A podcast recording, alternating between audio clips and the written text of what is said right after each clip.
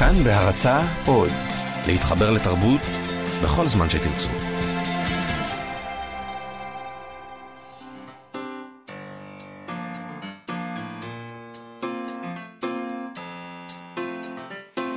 מה שכרוך עם יובל אביבי ומה יעשה לה. שלום, אתם מאזינים למה שכרוך, מגזין הספרות היומי של כאן תרבות, תוכנית אחרונה לשבוע זה. אה, כי כידוע אנחנו משדרים מא' עד ד', ב-12 ברדיו, באתר האינטרנט, באפליקציה, וגם אחר כך תמיד אפשר לשמוע את כל התוכניות שאנחנו מעלים לעמוד הפודקאסטים שלנו, שם גם אפשר למצוא את שאר התוכניות של כאן תרבות, זה נהדר. אה, איתנו באולפן העורכת שלנו, מיטל כהן, וגם יוג'י גבאי שעושה איתנו את התוכנית, ומולי, מאיה סלע, אחת והיחידה. שלום יובל, שאין שני לו. uh, הטלפון למסרונים שלכם, uh, נשמח מאוד אם תשלחו לנו הודעות, הוא 055-966-3992. 055-966-3992, uh, עשו בו שימוש בבקשה. אנחנו נדבר היום עם דורית שריד לרגל ערב לזכרו של בעלה יוסי שריד. שעוד מעט אנחנו מציינים שנתיים למותו. הערב יוקדש לחשיבות של המילה עבור שריד, ודורית מנהלת בשנתיים האחרונות אה, את הארכיון שלו, שהיא העבירה למכון גנזים. אז אנחנו נדבר איתה על מה, מה היא מצאה שם בעצם. מעניין אם היו לה הפתעות. אה, נעשה גם את הפינה שלנו, התחלות של ספרים, שבה יובל ינסה לנתח ספר על פי פתיחתו בלבד, ואני אלגלג עליו. אולי אני אפסיק עם זה פשוט, לא, זה צפוי לא, מדי. אה, ויהיו... זהו, אם פעם אחת כאילו פתאום תגידי, וואו, יובל, איזה פרשנות מעניינת, אני. חושבת שאתה צודק, אז זהו, המאזינים... לפעמים אפילו אני חושבת שאתה צודק, אבל אני לא לא אומרת את זה, כי... שלא יעלה לי לראש. יש לי תדמית לשמור עליה. בכל אופן, אה, בואי- עוד דברים, נדבר על עוד דברים, אבל נתחיל במשהו בואי אחר. נחזור לתוכנית של אתמול. אה, דיברנו אתמול על אגדות ילדים ועל יוזמה של אימא בריטית אחת. אה, למנוע את הקראתן, או לפחות חלק מהן, לתלמידי כיתות נמוכות בגלל המסרים הבעייתיים שבהם, בעיקר לגבי הסכמה מינית. דיברנו על, אה, על היפהפייה נמה. הנרדמת.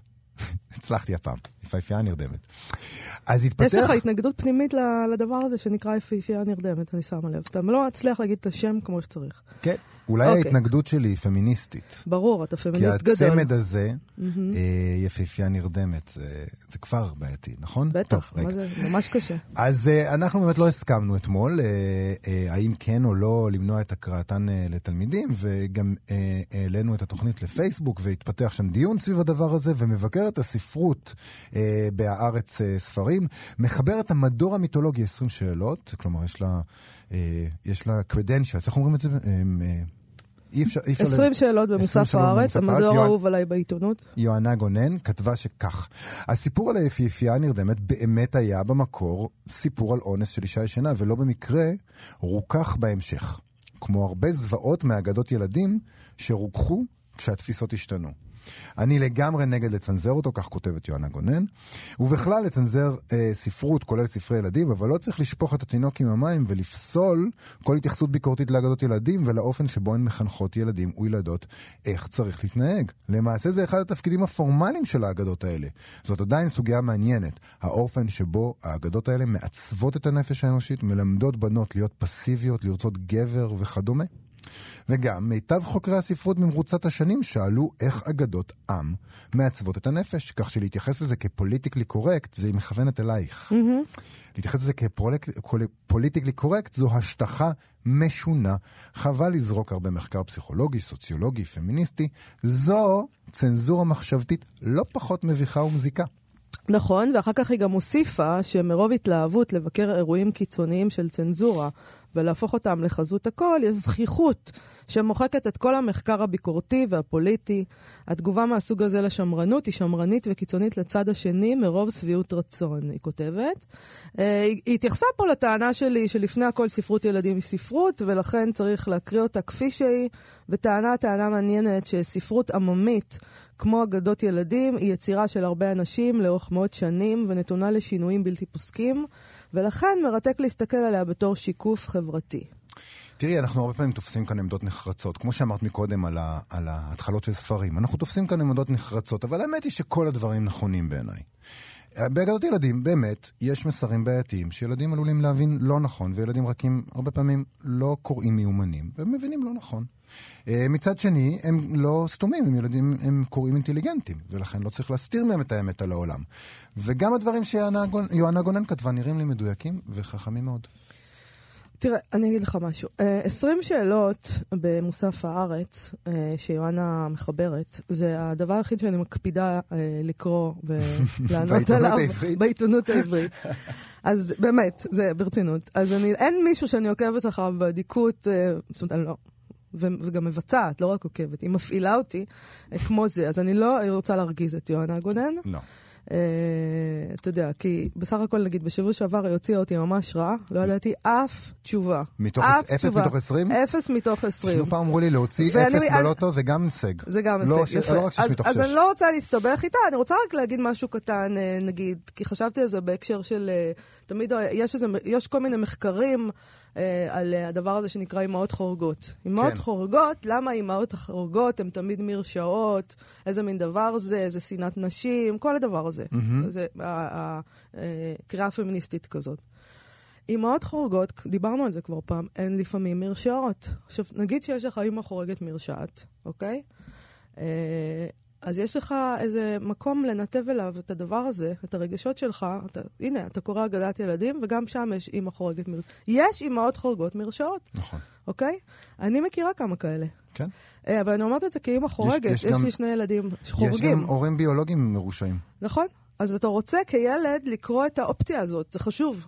זה חשוב, זה לא מפחיד או משהו, ו- להפך, יש בזה נחמה.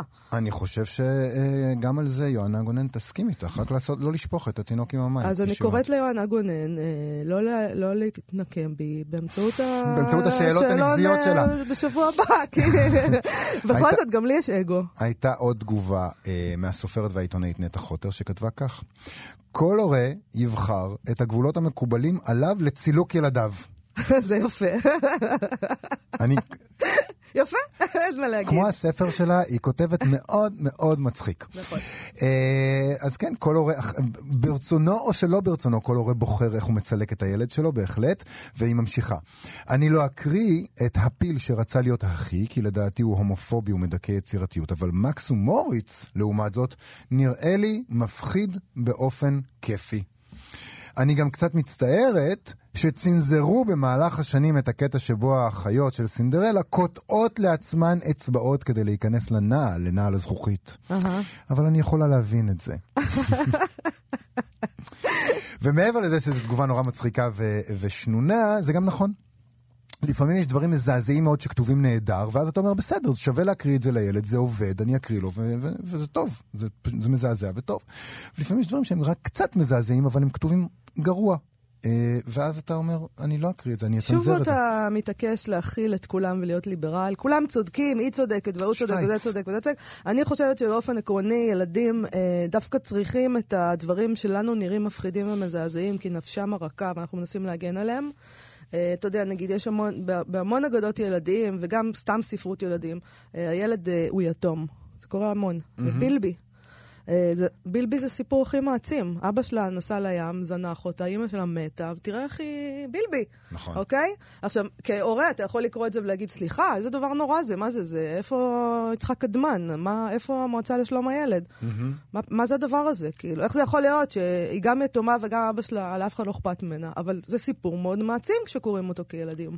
אה, וגם מרקו, שמחפש את אימא שלו, נורא מרגש, יפה. סיפור מאוד מעצים, מרקו, מאוד מעצים. אמ, בסדר. אה, אני מרגיש שזה קשור אה, לעוד דבר שהעסיק אותנו, אה, ידיעה משעשעת מהגרדיאן. אה, התפרסם שצוות אמריקאי ערך מחקר מעמיק שהמסקנה שלו, שבטח עברה הפשטה גסה בדרך לעיתונות הרגילה, והיא בטח טיפה יותר מורכבת, אבל המסקנה היא בגדול שקריאת אה, מדע בדיוני אה, גורמת לקורא לקרוא בצורה רשלנית. או כמו שכינו את זה בכתבה, טיפשית יותר. המחקר הזה התפרסם בכתב עת שנקרא מחקרים מדעיים של ספרות. אני הופתעתי לגלות את קיומו ואת קיום השטח הזה בכלל. וחבל שהוא קיים. אה, מחקר מדעי על ספרות, כאילו, מה עוד? לאן זה עוד ילך? אה, חי... חייב להסכים הפעם, זה קצת משונה, אבל בסדר. במחקר הם בחנו כיצד הקוראים מגיבים לזיהוי של מינות מפתח מסוימות שמזוהות עם העולם הזה של הז'אנר, המדע בדיוני, והם גילו שהקוראים מניחים שהטקסט ראוי פחות, ולכן זכאי לקריאה מדוקדקת פחות ולא מאומצת ברגע שהם מזהים את המילים אה, האלה. הם נתנו לנבדקים שונים טקסטים, שההבדל היחיד ביניהם היו מספר מילים ספציפיות שהוחלפו אה, ממילה אה, ניטרלית לכאורה למילה שמזוהה עם מדע בדיוני וממש אה, מילים בודדות בתוך הטקסט. וגילו שאלה שקיבלו את הטקסט עם המילים הקשורות לז'אנר, קיבלו ציון נמוך והרבה בהבנה של הטקסט ובפיתוח אמפתיה כלפי הדמויות והעלילה, וזה להערכתם כי הקוראים מצפים לעלילה מורכבת פחות ורדודה יותר. אני לא יודעת, זה לא נשמע לי. לא? לא, לא כל כך. לא. המשמעות של המחקר לא אומרת לי, אני, בעיניי לא אומרת שום דבר על ספרי מדע בדיוני. לא. Uh, זה בסך הכל מעיד על הקוראים הממוצעים, או אולי על החוקרים הממוצעים, uh, שיש להם איזושהי נטייה מובנית נגד הז'אנר הזה, כמונו. והם באים אליו עם דעות קדומות, או לחילופין זה גם יכול להעיד שהמדע הבדיוני הוא ז'אנר דווקא יותר מתוחכם. אה, ולכן אנשים לא מבינים אותו. ופחות או יותר מה שעולה מהכתב. כי כן, זה, זה גבוה, ש... וזה מתוחכם, וזה צריך uh, פה... אתה יודע, זו מציאות שלמה חלופית שאתה צריך להתמודד איתה כקורא. נכון. אז... לא, זה, אני חושב שזה מה שהם אומרים שם, אין להם אג'נדה נגד הז'אנר, בהחלט שלא, אלא נגד הקוראים. בגדול הם יוצאים נגד קוראים כמונו, מאיה. כמוני וכמוך, שלא מתחברים לז'אנר, את זוכרת את הטענה הזאת, אנחנו לא מתחברים לז'אנר כל כך, אנחנו מניחים שספר מדע בדיוני יהיה פחות מורכב ועמוק, קוראים אותו בפחות ריכוז, פחות מתאמצים להבין אותו, ואז באמת מרגישים שהסיפור רדוד, כי לא הבנו אותו. אני ממש לא מרגישה ככה לגבי הז'אנר הזה. אה. נכון שאני לא מתעסקת עם הז'אנר הזה. אבל אני לא חושבת שהוא פחות עמוק, או אם אני אקרא, אני לא אקרא אותו בפחות ריכוז, זה ממש לא...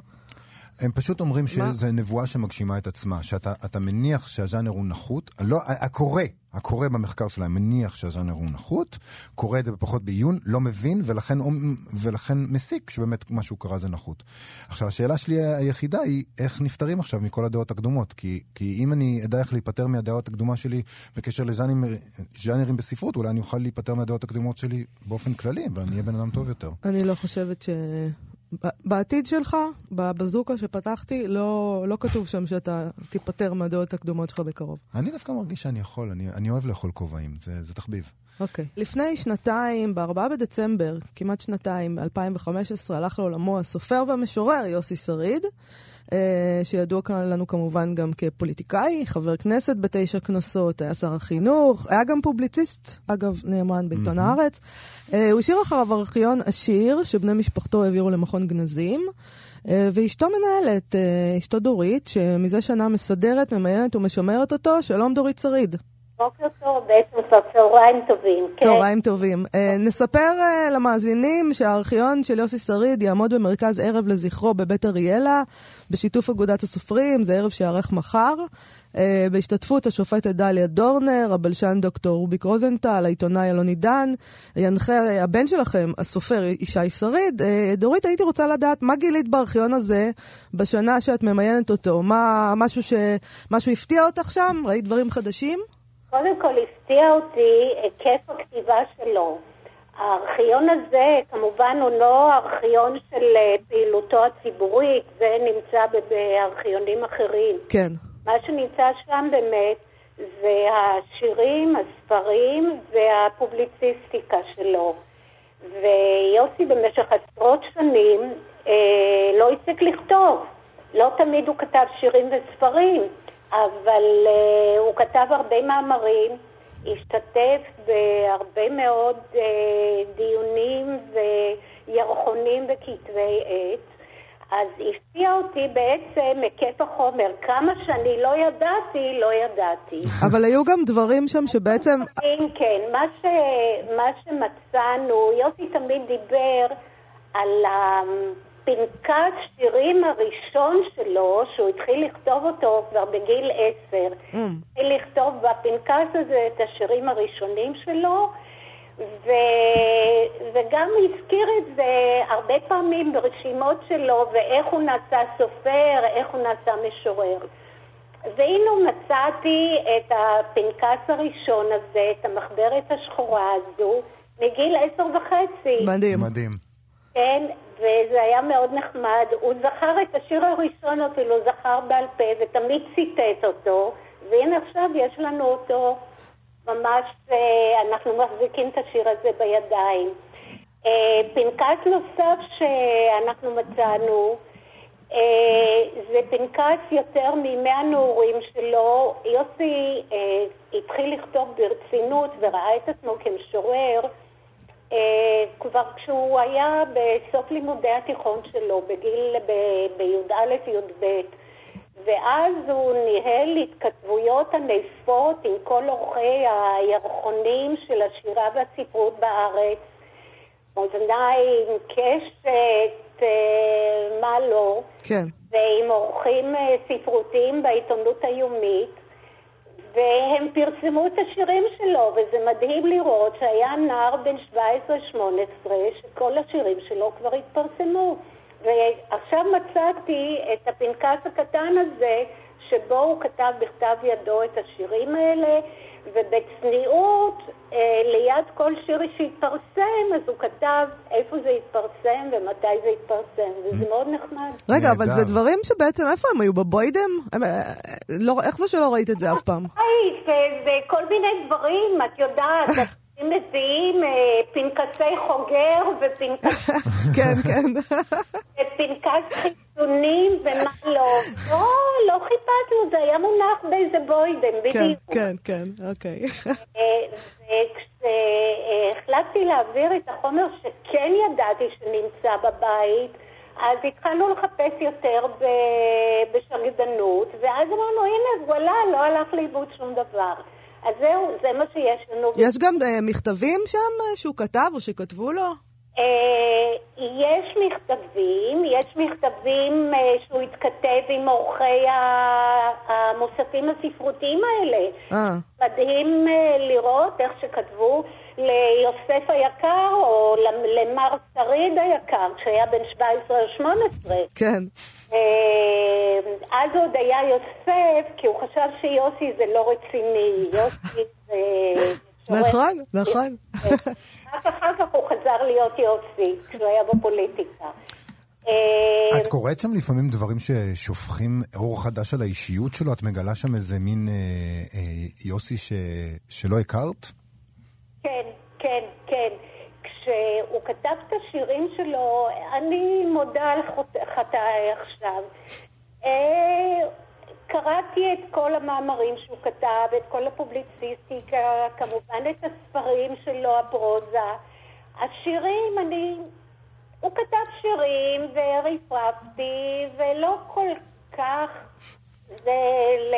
יוסי, סלח לי, סלח לי. אני חושבת שהוא יסלח לך, כן. דורית. עכשיו, ואני לקראת, אה, אני בש, בשנתיים שחלפו מאז שהוא מת, אני חזרתי לספרי השירה שלו. והם מדהימים, יש לו שלושה ספרי שירה. הראשון, כמו שאמרתי, ספר הנעורים שלו, שהיה, יסלח לי שוב, קצת יותר אה, מין אה, כזה גאווה מאוד גדולה של אה, צעיר ששולט ברזי השפה ובספרות בינלאומית וכולי וכולי. כן. ככל שהשנים עברו, והוא חזר לכתוב שירה בעצם מאז שהוא פרש מהפוליטיקה, השירה הלכה והצטמקה, זאת אומרת, הוא ממש, יש לו שירים של שלוש, ארבע, חמש שורות, שהוא רצה להביע איזשהו רעיון מאוד בקצרה ובאופן קולע. אה, וגיליתי, הנה אני עוד מגלה לכם סודות, שירי אהבה מדהימים שהוא כתב לי. וואו, שלא- שהוא לא הראה לך קודם? אה, לא, לא, היה לנו איזה מין אה, כלל כזה, אה, לא לגבי המאמרים הפובליציסטיים, אבל הספרות היפה יותר. אמרתי, תשמע, זה הדברים שלך, אני לא רוצה להביא את עצמי, כי, כי אני יותר מדי קרובה ואני יותר מדי מעורבת, ואני לא מספיק אובייקטיבית ויכולה לראות את זה. כן. אפרסם ואז אני אקרא. אה, דרך אגב, גם לגבי ישי, שהזכרתם קודם שינחה את הערב מחר, כן. גם ישי, שכבר פרסם כמה וכמה ספרים, אנחנו קראנו אותם רק כשהם יצאו לאור. אה, גם יוסי? גם יוסי. Mm. רק כשיצאו לאור, כן. אולי אה, נסיים עם אה, שיר שתקריאי לנו? אני אקריא לכם בשמחה שיר אה, נחמד, נחמד ביותר. זה נקרא זוג יונים. זה מתוך הספר יוסי שריד, שירים, 2003-2005, אז זה נותן לכם גם תחושה מתי זה נכתב. אוקיי. עד שסיפרת לי אתמול, לא ידעתי ששתי יונים התחילו לקנן בקביעות על גג ביתנו כבר לפני שנה. הבוקר יצאתי בעצמי לבדוק האם הן עדיין שם, וראיתי אותן מסתדרות כמו... כאן אני מחפש את הדימוי המדויק, בדיוק כמו זוג יונים, מקור אל מקור, הזנבות רוטטים, והעיר הלבנה השאילה להן פיסת לובן טחול כרקע, כאילו הכל מוכן לצילום. קראתי לך לבוא ולראות את הזוג הזה, אבל מיד הצטערתי. בוודאי תחשדי בי שרציתי להגיד לך משהו מרומז על שנינו, ואני תמיד הסתייגתי מסמלים כה המוניים כמו הסמלים היוניים. פרננדו פסואה שכנע אותי שגם מן החלון הגבוה ביותר צריך לראות את היונים כפי שהן, יונים ותו לא. אפשר בהחלט להקדיש להן כמה מילים, ואין צורך במשמעויות, ואין צורך בסמלים. יפה מאוד. נפלא. תודה רבה לך, תודה דורית רבה, שריד. דורית שריד. נזכיר שוב שהערב איש של מילה לזכרו של יוסי שריד יתקיים מחר, יום חמישי, בשמונה בערב בבית אריאלה. תודה רבה, דורית שריד. תודה לכם. להתראות. להתראות. אני שמח שנהנית. אני הרגשתי שהאייטם על יוסי שריד לא מצדיק אה, מטאל שוודי נגיד. אה, אוקיי. מה את חושבת?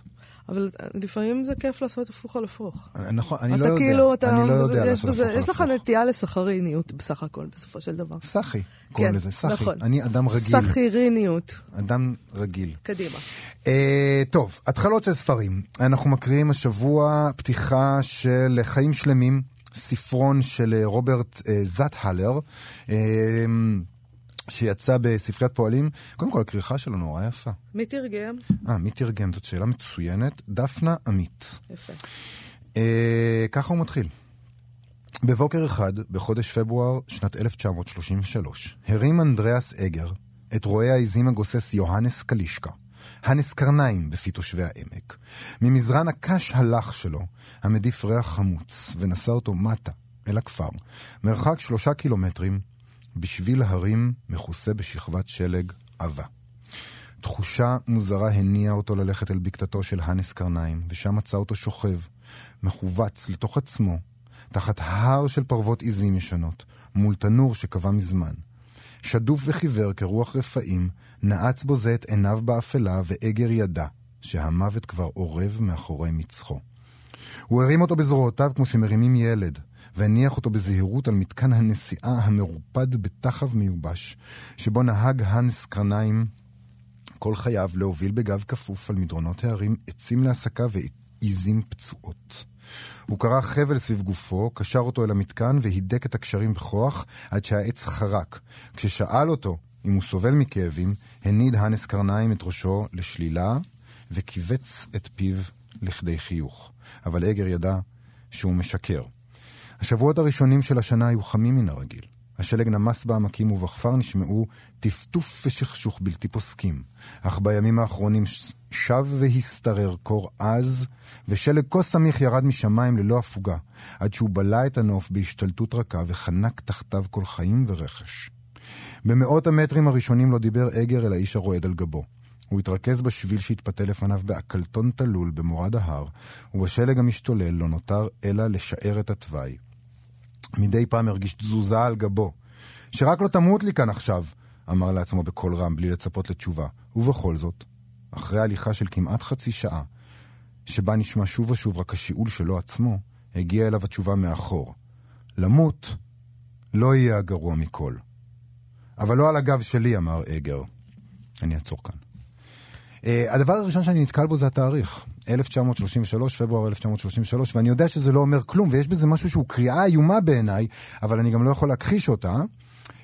זאטלר הוא אוסטרי, ו-1933 היא שנת עליית הנאצים לשלטון בגרמניה, ואני לא יכול כקורא להתעלם מזה. אה, אין לי מושג אם הספר הזה הולך לכיוון הזה, אבל...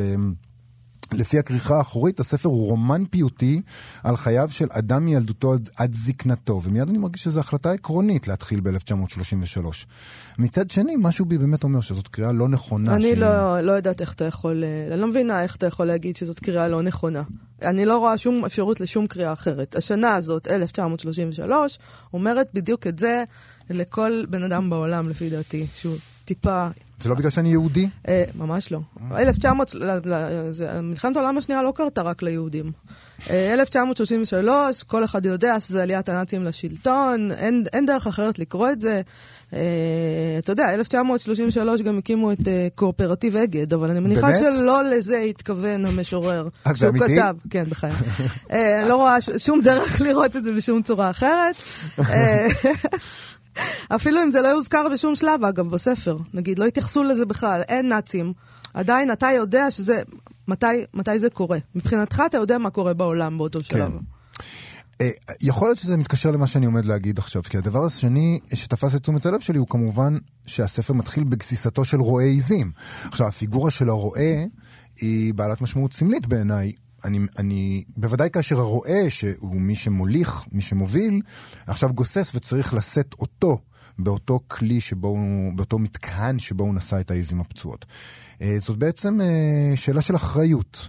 מי נוטל על עצמו את תפקיד המבוגר האחראי, וכאן יש כאילו הגורל גזר על הגיבור ליטול את האחריות, כיוון שבאופן מקרי ולא מוסבר הוא מגיע לבקתה הזו, נכון? הוא, הוא לא יודע למה, משהו גרם לו להיות זה שמחליף את הרועה, וגם יש בו התקוממות כזאת, מינורית, נכון? Mm-hmm. הוא אומר, לא על הגב שלי, אמנם למשהו אחר, אבל זה משפט, לא על הגב שלי, אני לא רוצה את זה באמת, את האחריות הזאת, אני נושא את זה עליי זמנית בלבד. כן.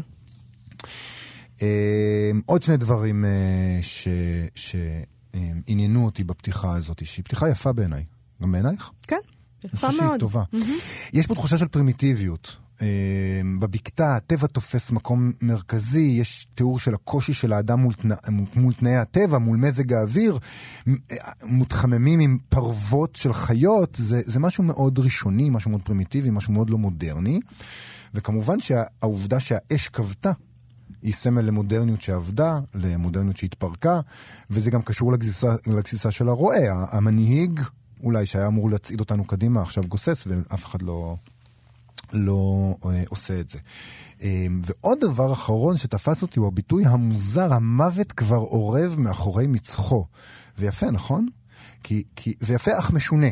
כי, כי כשמדברים על איזה תנועה לכיוון החייתי, לכיוון הפרימיטיבי, הייתי מניח, או היה יותר הגיוני בעיניי, שכשמדברים על המוות העורב, ידברו על הלב אולי, או על, או על הגוף, ולאו דווקא אה, על המוח, על הראש.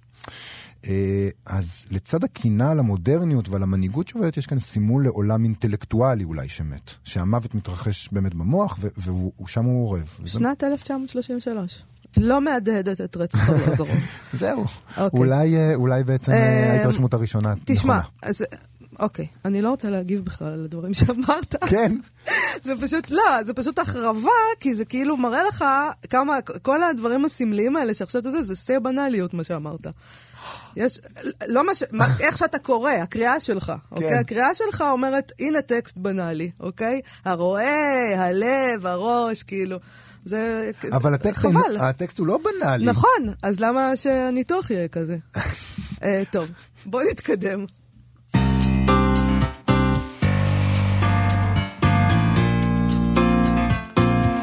הרבה דברים אפשר, אבל בנאלי, הדמעות מרטיבות את המיקרופון פה. סליחה, אני מתנצלת. אוקיי, קראתי בניו יורק טיימס הספד שאני רוצה שנתייחס אליו, יובל, אה, מרי אדלמן.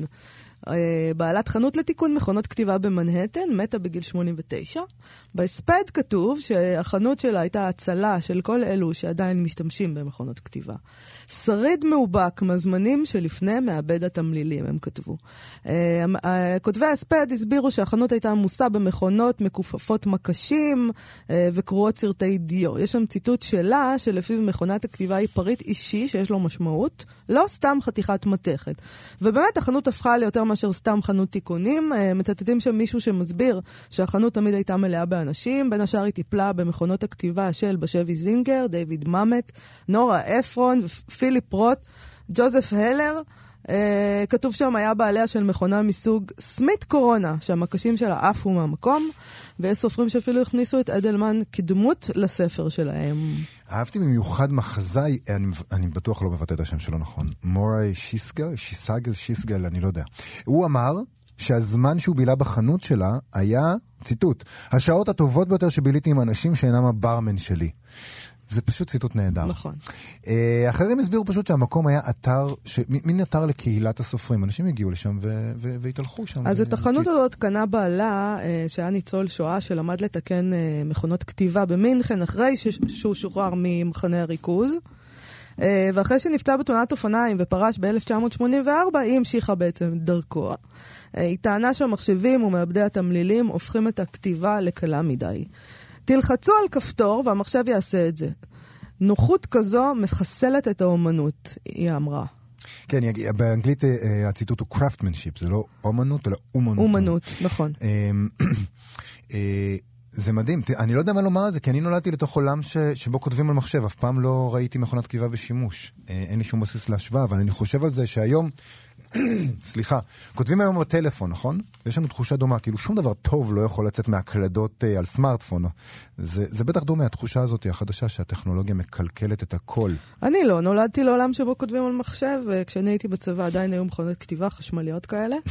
אה, אבל היו, אה, ובטח שלא היו לאנשים מחשבים בבית, כאילו, אני מניח, היו מחשבים בעולם, אבל נדמה לי שגם אתה לא נולדת לעולם שבו כותבים על מחשב, אבל אתה חי באיזה הכחשה, אז אה, אתה בן 20, ופשוט נולדת לתוך זה. אני זוכר את חיילי המנדט הבריטי מקלידים על מחשבים כשאני נולדתי. חייך, נו, טוב.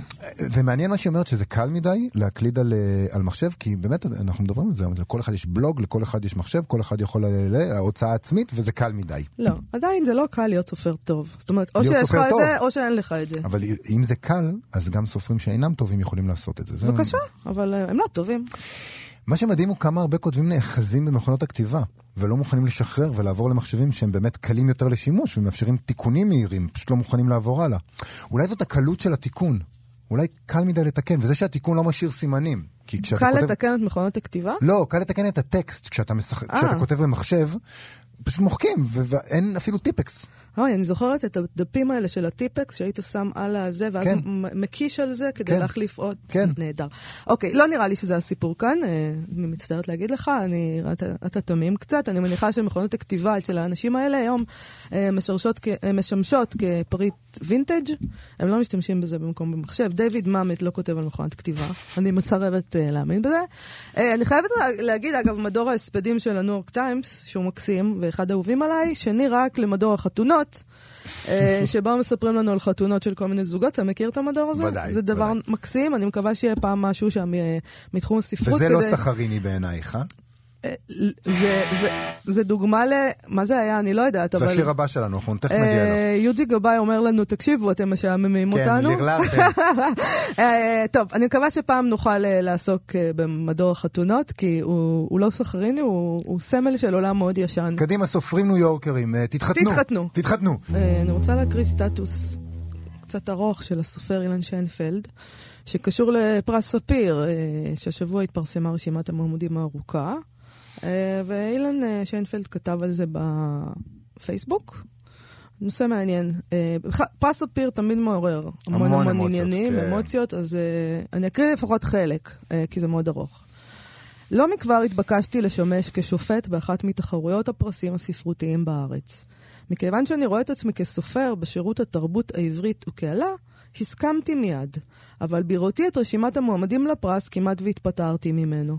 אני מכיר את רובם, והכרתי בכאב בעובדה שלא משנה מי מביניהם ייבחר כזוכה, כל השאר ייפגעו מזה עמוקות.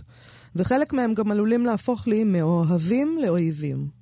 עשיתי את מלאכתי בזהירות. יחד עם עמיתיי לשיפוט ניסינו להיות נאמנים ככל האפשר לרב-קוליות של התרבות הישראלית, לאמות המידה הספרותיות, הספרותיות של כל אחד מאיתנו, וגם לתפיסתנו את הספרות העברית כמערכת ייצור ספרותי חיה ופועלת. אני מקווה שהצלחנו בזה.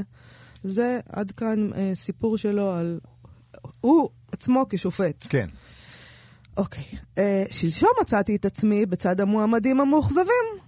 ספרי החדש, אשת הפיראט היהודי, הוגש עם ספרים נוספים על ידי הוצאת כנרת זמורה לתחרות פרס ספיר.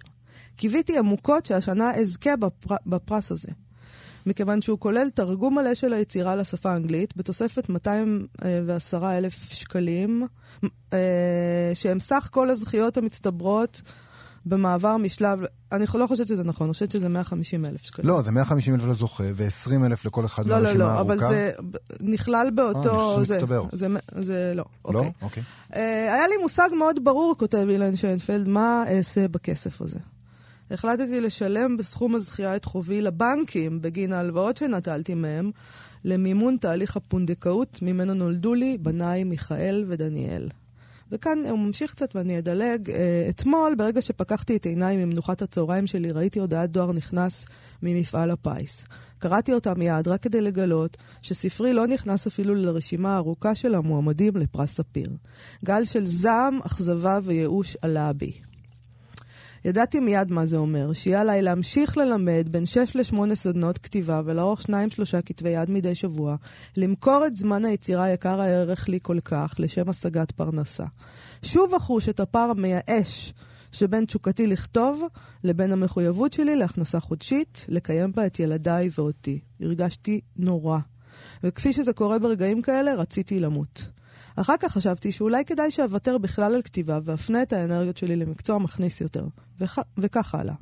כמו תמיד, ברגעי גאות רגשית כאלה התיישבתי וכתבתי את הכל, כל מה שהרגשתי, כדי לא לשכוח מזה דבר, אה, וכדי שאוכל בעתיד לתת את זה כמתנה לאחת מן הדמ- הדמויות שלי. וככל שכתבתי זאת, כך פחת הזעם ושכח.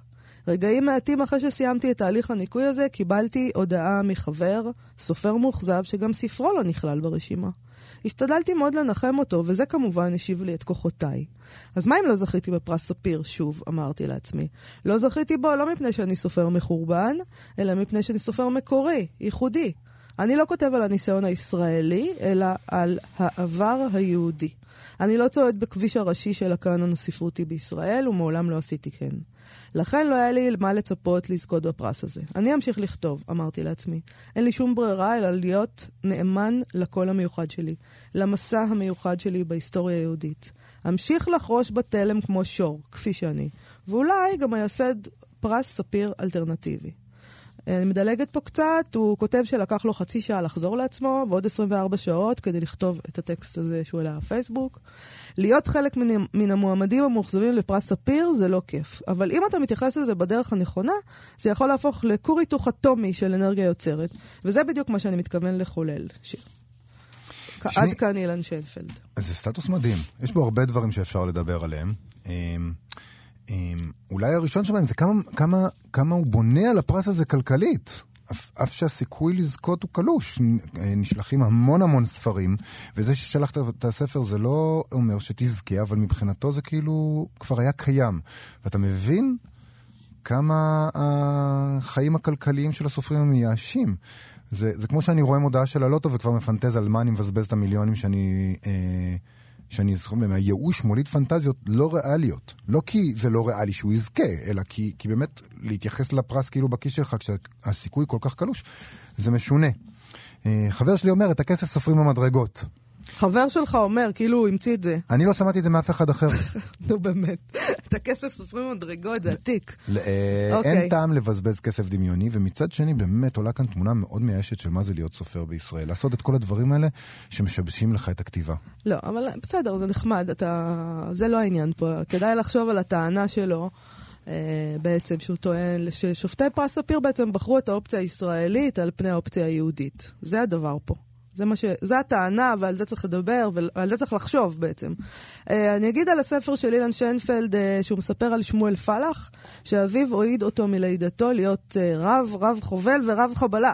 לנקום במלכות ספרד שגירשה את היהודים כ-60 שנה קודם לכן. אה, בבגרותם, אה, שמואל ואחיו הופכים לפיראטים שרודפים את הספינות של ספרד, אה, מפתחים כלפי היחס של הערצה ואיבה. זה סיפור זה אמיתי של שודד הים היהודי, שמואל פלח, דיפלומט ורב, סוחר ומרגל, שפעל בשירות סולטן מרוקו במהלך המאה ה-16, ונשזר על ידי אילן שיינפלד בסיפור, בסיפור הבדוי של מליקה, שהיא רעייתו האדמונית, ג'ינג'ית לוחמת אמיצה. אוקיי? אז אה, אה, לא, זה לא בפעם הראשונה שאילן שיינפלד מתעסק בגורל היהודי. כן. הוא עשה את זה גם בספר שלו, מעשה טבעת, mm-hmm. אה, שהיה מבוסס על סיפור גם אמיתי שעל, על יהודיות, נשים יהודיות בארגנטינה שאולצו לעבוד כזונות. על ידי הוועד היהודי, לא סתם. אה, ושווה לחשוב על העניין הזה של הגורל היהודי מול הגורל הישראלי. נכון, זו טענה מאוד מעניינת. מה זה אומר עלינו? זו טענה מאוד מעניינת. במה אנחנו מעדיפים בעצם להתעסק. נכון. אה, אוקיי, אז... אה, אנחנו מגיעים אה, לשלב סיום. כן? אנחנו, כרגיל, יום רביעי יש לנו קצת המלצות לסוף שבוע. מחר, בשמונה, כאמור, יתקיים האירוע איש של מילה. לזכרו של יוסי שריד בספריית בית אריאלה בתל אביב. הם יעסקו שם בארכיון של שריד, השתתפו דליה דורנר, רובי קרוזנטל, אלוני דן וישי שריד, הבן והסופר. אה, מחר בערב, אה, בשעה שבע, יתקיים גם ערב מיוחד לציון 75 אה, שנה לפטירתו של שאול צ'רניחובסקי. ולכבוד ספרו של עידו בסוק על צ'רניחובסקי, ליופי ונשגב ליבו ער, בהוצאת כרמל.